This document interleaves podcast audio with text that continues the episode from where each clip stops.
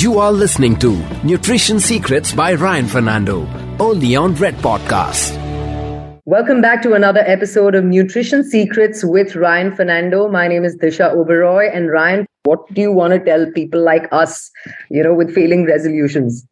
You know, even I fall on the side of uh, being a human being also. Uh, and for the last two decades, I've been a nutrition coach, a health coach. I think um, the marketability of a New Year's resolution and what what excites everyone. But um, the New Year's resolutions fail, I think, because you have to hold yourself accountable, right? And, you know, the last time I think most people were held accountable was when they were last in school or college. Yeah. And that's because, you know, you have exams on a frequent basis. You know, I recently started karate. And oh. the re- the reason I started karate is because it holds you accountable. How? You can't go forward without the next belt. And so there's some sort of measure of accountability. Now, when it comes to exercise and it comes to diet and it comes to sleep, how do you build milestones of accountability? So that's something a little bit difficult. And I've always told people that when you decide to put a resolution in place, you're setting up yourself for failure, because maybe you're talking about a qualitative resolution rather than a quantitative resolution. Right. The difference is, maybe let's say, I want to be fitter this year. I want to be lighter this year. These are very qualitative resolutions.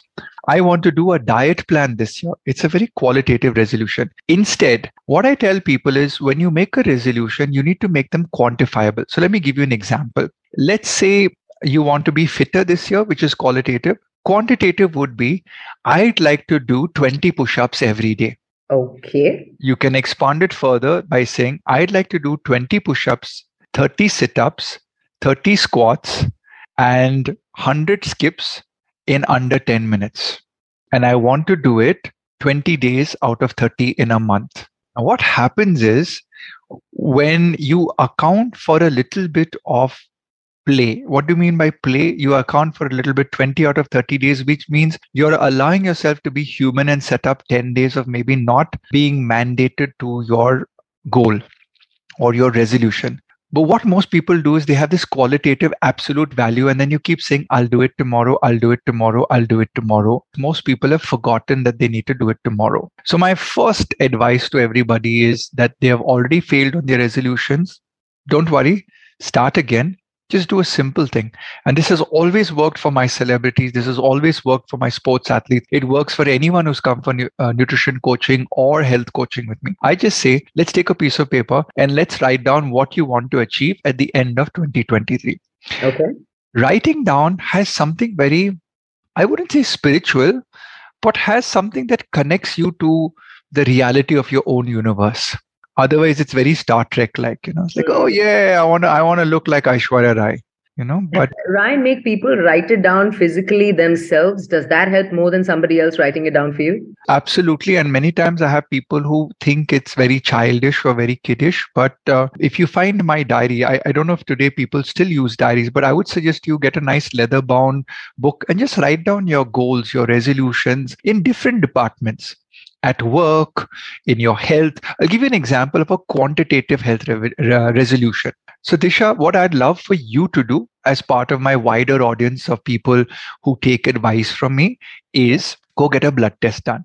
Disha, did you do a blood test in twenty twenty-two?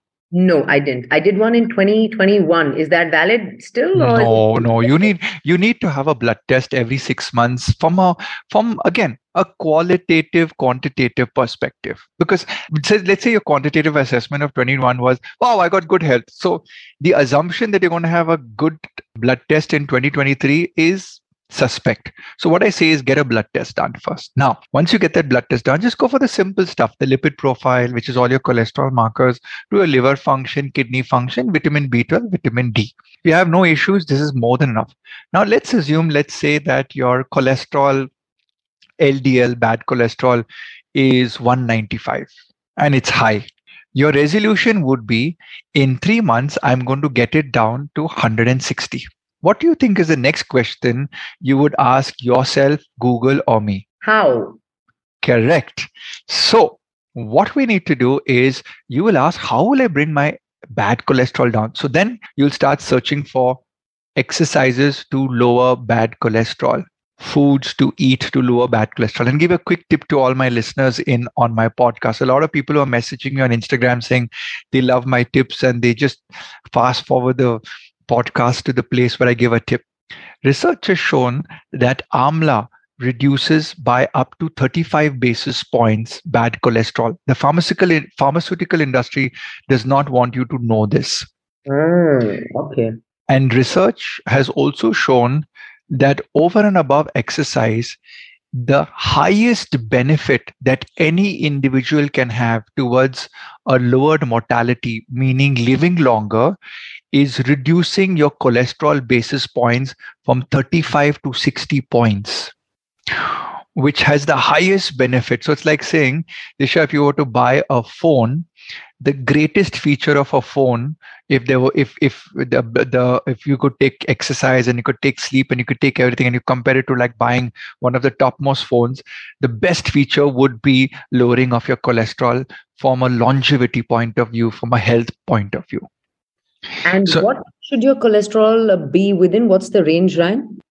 Uh, the cholesterol should ideally be below one fifty in uh, L D L cholesterol. Nowadays, they've come down to one hundred. But, you know, I feel it's highly driven by the pharmaceutical industry and the behavior of the world today, wherein we're eating highly processed foods, restaurant foods, outside foods, a lot of sugar and stuff like that, which tends to have a higher cholesterol. I look for a good H D L above fifty, five zero, and I'm more interested in looking at things like lipoprotein A and lipoprotein B and homocysteine, which actually go and slap your bad cholesterol and make it sticky to form plaque. So coming back to the New Year's resolutions, okay, what I say is, when you write this down, I want to sleep better. That's qualitative. Instead, say, I want to go to bed at eleven o'clock latest, and I want to rise by six thirty, which gives me seven and a half hours of sleep.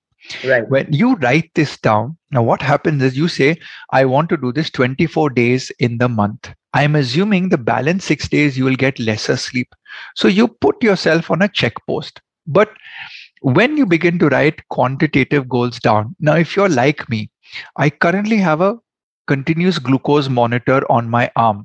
So it's this small ten rupee size coin plastic sensor with a microscopic needle that goes under my skin, and I'm wearing it on my right bicep. It constantly is measuring my sugar since the first of January. I'm supposed to input my food every time I eat it, my exercise and my sleep.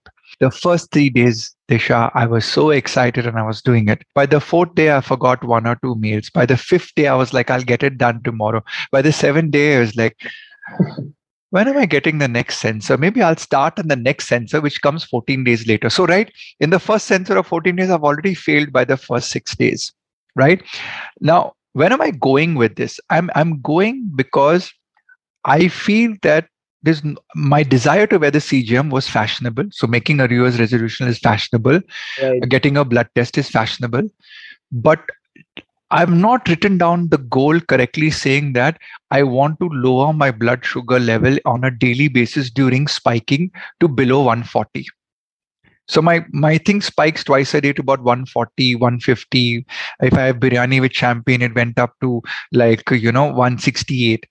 So my dad is a, is diabetic. So why am, what am I trying to communicate to everyone listening in is that tech may be there, uh, apps may be there, lots of things may be there. Even your co- company may um, encourage you to take up a New Year's resolution. Ryan Fernando's podcast is encouraging you to do this. The Red F M podcast are encouraging you to do things. But unless you have a coach, or you have a guru, or you have a teacher, or you have a group of friends doing it together, I genuinely believe that New Year's resolutions don't succeed. So this lack of accountability when setting up your health goals is there is, is like saying, I want to be the world's best batsman. But if you're not playing for India, you're not, you're just going to keep staying, making that statement that I want to be the best batsman in the world. But the day you start playing for India, you're under a lot of pressure to deliver. So how do you put pressure on yourself to deliver accountability to yourself? This is very strange, because you know, most of us, when we are young, we are accountable to our parents. Uh, and then, you know, we get into school, the school and the educational system format where we're accountable for our degree certificates. But once we get into our job, we're kind of accountable to our boss or our company or the pay packet that we get at the end of the day. And that's driven with a certain amount of accountability. Right. You're not accountable, Disha. You and I will get fired from our jobs, you know. So, so at the end of the day, we are motivated by a by a quantifiable goal, which is, oh, I get so much of salary at the end of the month. I need to work so many hours a day. I have to turn up at work and I have to do these deliverables. So you're successful in your job. Now, what I feel is when people put self goals on themselves, they're going to fail. So what I have started doing with some of my clients, I've said, start paying yourself. So I'll give you a simple example. Oh, so are you saying incentivize yourself for meeting yeah. smaller little goals, building up to the big goal? Disha, tell me something that you want to buy in the next three to six months. Uh, it's a holiday that I have in mind. I'm eyeing a really fancy holiday. Wonderful.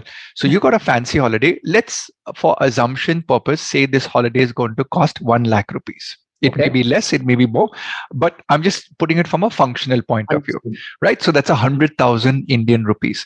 Now, let's say that for every day you went to sleep early, you give yourself a thousand bucks to your holiday additional. So maybe you don't have that money. But what, but what if you fictitiously were allowed to spend another fifty thousand rupees on that holiday? You know, we all are governed by budget, but I've seen that this begins to work. So I tell people, start accounting your diet, your mm-hmm. sleep, and your exercise towards something that you want to purchase for yourself. So let me give you an example. I want to buy a beautiful laptop bag. And I want to change my laptop. It's now been four years. So I was saying that, you know what? If I'm able to do one hundred push-ups at a stretch, every time I can do one hundred push-ups, I'll put ten thousand rupees into the kitty. But guess what? To reach one hundred push-ups, I really have to work hard for three months. Yeah. So that's a difficult goal. So what I've done is I made smaller goals. If I do thirty push-ups at one stretch, one set, then I'll give myself one hundred rupees. And if I do three sets, I give myself five hundred rupees. So guess what?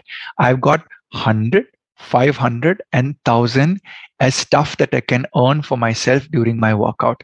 Now, the problem is if I share this with somebody, it's going to be successful. If I don't, that's where the problem is. Because then I don't have anyone poking me or saying, are you accountable? So I feel that when people work with a health coach or nutritionist, I have gone out and hired my three trainers for the entire year. So they were genuinely surprised when I handed them written contracts saying that I'm going to do one hundred forty-four sessions with you. I'm going to do forty-eight physio sessions in the year, et cetera. Even my uh, massage, sports massage guy, I booked him for fifteen sessions in the year. And I given a commitment saying that if I don't do this, I will pay you. Oh.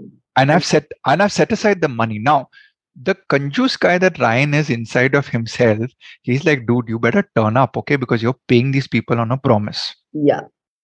And I think because I've done that, now the coaches are holding me accountable by calling me up. Sir, tomorrow you have a session. Are you coming? Oh, I'm really busy. Sir, I'll be charging you for... And I've told them to say this to me. Mm. So that kind of like, okay, okay, don't worry. I'm going to think about how I can change this podcast timing and I can get running for my workout and stuff like that. So those are the things that I think if you can have a group of friends, Disha, working with you or hire a great trainer. I think don't buy a new car, hire a great trainer. Maybe you're going to spend ten x on a holiday, spend five x on a holiday, keep five x for your health. Because I tell everyone, muscle is the only age-reversible organ. You are born with one body. You will go with the same body. You cannot change this body, but you can definitely upgrade it. The upgradation skills lie not in external things that you can purchase, but on the internal movements of your physiology and psychology. So I highly recommend that if you set small resolutions, you will slowly accumulate them over two, three decades to have very, very massive results. Don't make resolutions on first of January saying, I'm going to run a marathon this year. I've never run even one hundred meters. But if I say to myself, I'm going to sprint two kilometers this year in under ten minutes, that's a goal to start with. So what are your resolutions out there if you're listening in? I'm on Instagram. I'm on Facebook. You can message me your resolution. And let me tell you something. The best resolution, I'm going to call up the person. The best written resolution shared with me. Oh, that's another thing, Disha. Make your resolution goals public. Uh, I think that's what Muhammad Ali had done. He told everybody, I'm going to be winning tomorrow's match. He put that kind of pressure on himself. It worked for him. He eventually did go on to win the match. Uh, so, yeah, I think that could be a good idea for some people, right? Not a bad idea. And we'll start with you. What is your Instagram handle? Uh, it's Ryan underscore nutrition underscore coach. And um, send me uh, your resolution, Disha. You can send me your resolution privately and I'll help work on the resolution from a qualitative to a quantitative basis. And uh, it can start on two parts, what I call as the go muscle and the show muscle. Okay. The go muscle is what makes you work every day, what makes you bounce around, what takes you everywhere.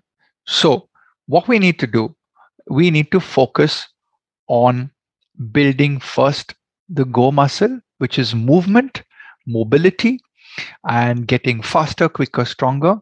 And then once you start doing that over six months, you go and start working on your show muscles. So show muscle is based on your fat percentage, uh, how clean your body looks uh, in terms of the nutrition, the fat percentage, the lymph nodes, et cetera. And that's another episode, Disha, that we can dive into in the future.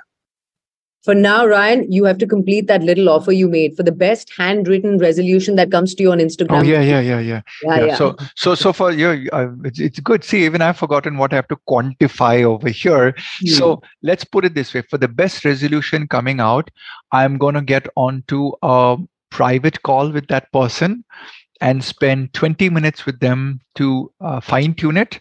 And if they need help in their diet, if they need help in their supplements, and if they need help in finding uh, an exercise regime with a with an online trainer or offline trainer, I'm connected with just about everyone across this subcontinent. So I'll put and join the dots together for this person to enable a better twenty twenty-three. In fact, I'd like to add a word here. I think you're connected across the world because my sister-in-law reached out to you for a little help, but she's based out of the U S and you put her on. I think your team put her on to uh, uh, a recommended nutritionist there. And I have to tell you, the girl is way ahead of the curve and her resolution began uh, a few months ago and she's slaying it, Ryan. So thank you for that. I am smiling right now because you have no idea why I do this, but the reason I do this is to change the way people live because we are we have not been scientifically taught how to eat. And just for, for me to have affected one, your loved one, I'm happy to have affected a loved one across the oceans. I'm stoked. And for your sister to have started and now becoming ahead of the curve in terms of her health, guess what, Disha? You know why I'm getting goosebumps? Why? Because you and your sister are going to enjoy that coffee in Casablanca when you're both eighty-nine years of age. Thank you for that, Ryan. One tiny resolution at a time. And with that, it's a wrap on this episode of Nutrition Secrets with Ryan Fernando. We'll be back with another candid conversation with the man himself. You are listening to Nutrition Secrets by Ryan Fernando, only on Red Podcast.